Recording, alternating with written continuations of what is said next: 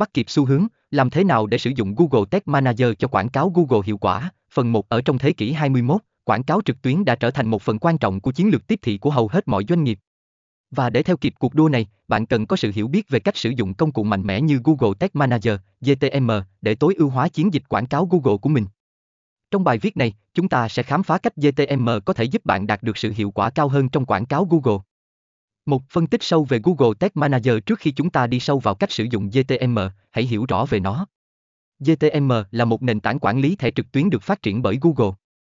Nó cho phép bạn quản lý và triển khai các thẻ theo dõi và chuyển đổi mà không cần phải can thiệp vào mã nguồn của trang web.